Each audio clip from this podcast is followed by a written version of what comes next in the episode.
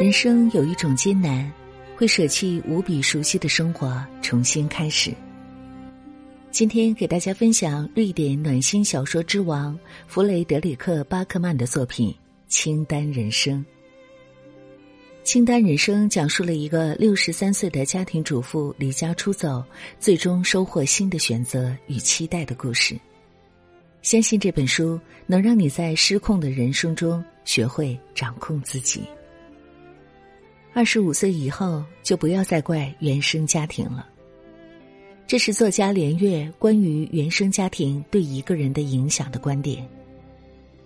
如果我们已经意识到自己的生活受到了原生家庭的困扰和影响，那么我们就应该学会接受事实，然后改变现状。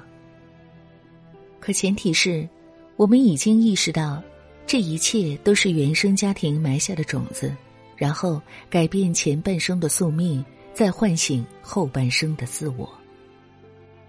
可有一种不幸，是你活了一辈子都没发现这个事实。被称作瑞典暖心小说之王的弗雷德里克·巴克曼，在《清单人生》中向我们展现了这种不幸。布里特·玛丽直到活到六十三岁，内心的自我才被唤醒。原生家庭带给你的伤害避无可避，自我治愈永远是最可行的路。年轻已不在，他还有勇气告别旧的自我，重新找到新的自我吗？布里特·玛丽出生在一个四口之家，爸爸妈妈、姐姐和他，只是爸爸妈妈都更爱姐姐。好像他是个多余的人。意外总是不可预测，一场车祸夺走了姐姐的生命。从此，布里特玛丽开始了压抑、拘谨、小心翼翼的人生。他的爸爸抛弃了他们，妈妈无法从痛失爱女的抑郁中走出来，便把怨气都撒在布里特玛丽身上。我们必须祷告上帝。让布里特玛丽找到一个养得起她的男人，否则她只能去住贫民窟，因为他什么都不会。我是造了什么孽才生了他？妈妈说什么做什么，从来不会考虑布里特玛丽的感受，因为在他看来，这个女儿比失去的那个女儿差远了。也许妈妈可以在两个女儿中选择自己喜欢的那个。冷落不喜欢的那个，可是对于布里特玛丽来说，她没得选，那个就是他的妈妈。苏珊·福沃德博士在原生家庭里说：“健康的家庭推崇个性、个人责任和独立，鼓励孩子发展自己的满足感和自尊心；而不健康的家庭中，你往往需要付出自我，才能换得偶尔的肯定和安全感。”就像《欢乐颂》里的樊胜美，他一开始往家里寄钱的时候，也是希望能够换得妈妈的一些关注、理解和疼爱。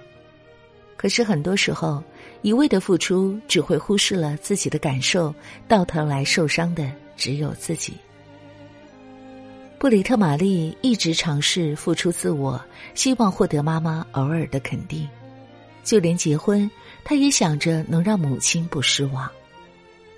当邻居家的一对兄弟阿尔夫和肯特同时表现出对布里特玛丽有好感时，他选了妈妈可能会喜欢的、总是想要赚很多钱的阿尔夫。当一个人一直被过去的事情纠缠着，他是没有办法看清楚当下做的决定到底对还是不对。很快，阿尔夫在服兵役期间勾搭上了两个女人，他们便离婚了。显然。他选错了人。不健康的原生家庭关系影响的不仅仅是孩子个人的成长，还会对孩子未来婚姻、家庭都造成巨大的影响。布里特·玛丽的前半生都在为他家庭给他带来的伤害买单。对布里特·玛丽来说，家是冰冷、压抑、冷漠的地方，直到妈妈离世。他都没能从妈妈那里获得一丝安全感。一个孩子，尤其是女孩，当他没有体会过家的温暖，他甚至会因为别人一个微笑就投怀送抱。所以，当肯特再次出现，依旧表现出好感时，他迫不及待的就和他组成了新的家庭。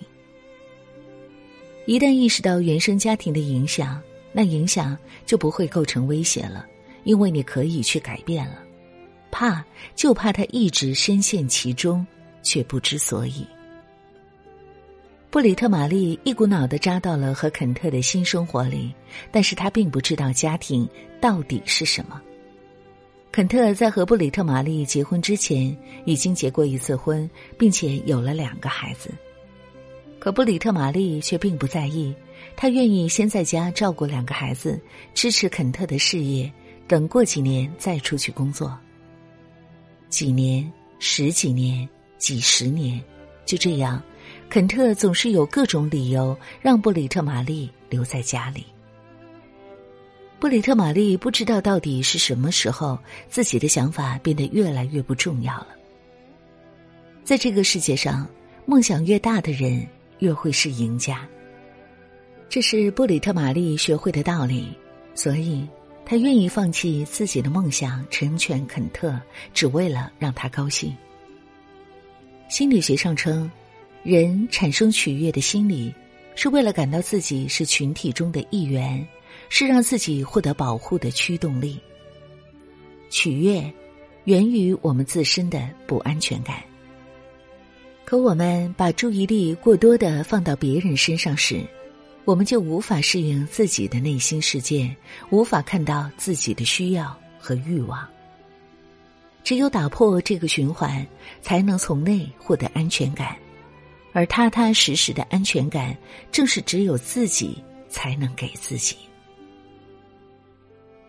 心理学大师荣格曾说：“没有一种觉醒是不带着痛苦的，但觉醒也有两种形式。”一种是不断的读书、见世面、提高认知，找到了困住自己的问题；另一种是被别人当头棒喝，在绝境中重新适应一切不适感，重新思考自己的人生。毫无疑问，布里特玛丽是后面这种。她从嫁给肯特开始，就养成了列清单的习惯，把生活中所有鸡零狗碎的需要都记录下来。希望保证他们的生活万无一失。可看似紧紧抓住的掌控感，不过是没有安全感的遮盖物。最后，这一切都被肯特的出轨打碎了。布里特玛丽的自我唤醒也就此被震出了裂痕。他来到一个全新的地方，这里混乱破败，有种万物凋敝的感觉。和他的生活状态如出一辙。可这里的人内心都很单纯，他们有点像原始人，不讲卫生，不讲规矩，放肆的笑，大口的喝酒，直接的拥抱。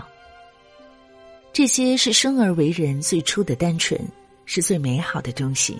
他们像是光，照进了布里特玛丽的裂痕中。离婚后的两个月。肯特来到布里特玛丽工作的小镇，向他道歉，想要带他回到熟悉的生活。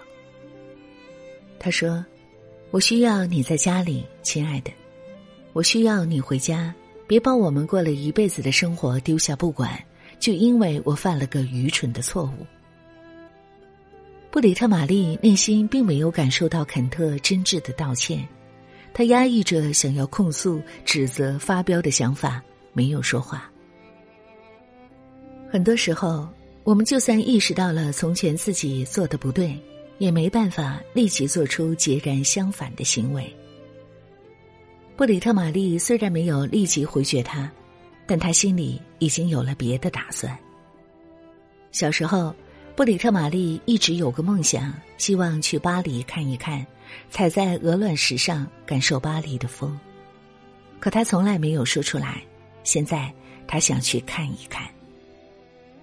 孩子们为他的车加满了油，布里特玛丽终于又能看到自己的渴望了。他拥抱了阔别已久的自己。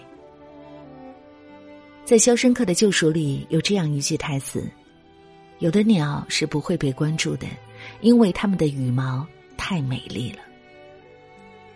我们每一个人都是独立的、特别的个体，都有不一样的羽毛。任何外在的囚笼都不能压制住我们想要展开的翅膀。从前那些不健康的关系、原生家庭的伤痛，既然已经形成，那就带着伤疤找到自己，听到自己的声音，带着不一样的勋章去走未来的路。布里特玛丽值得拥有更好的，即便她已经是个六十三岁的老太婆了。把自己找回来，彻底了解自己真正的身份，倒不是往外寻，而是向内深深的投入自己。这是杨定一博士书里的一句话，是对于寻找自我简单直接的概括。原生家庭对我们的影响无需赘述，可它终究是外部影响。想要找到自己，归根究底还是要向内寻。如果你恰好有不完美的原生家庭，而自己冥冥中受到他的负面影响，那我们能做的就是向生命早期的不幸默默哀悼，接受不完美但仍在努力生活的自己，找到自己真正的需求和渴望，然后实现它。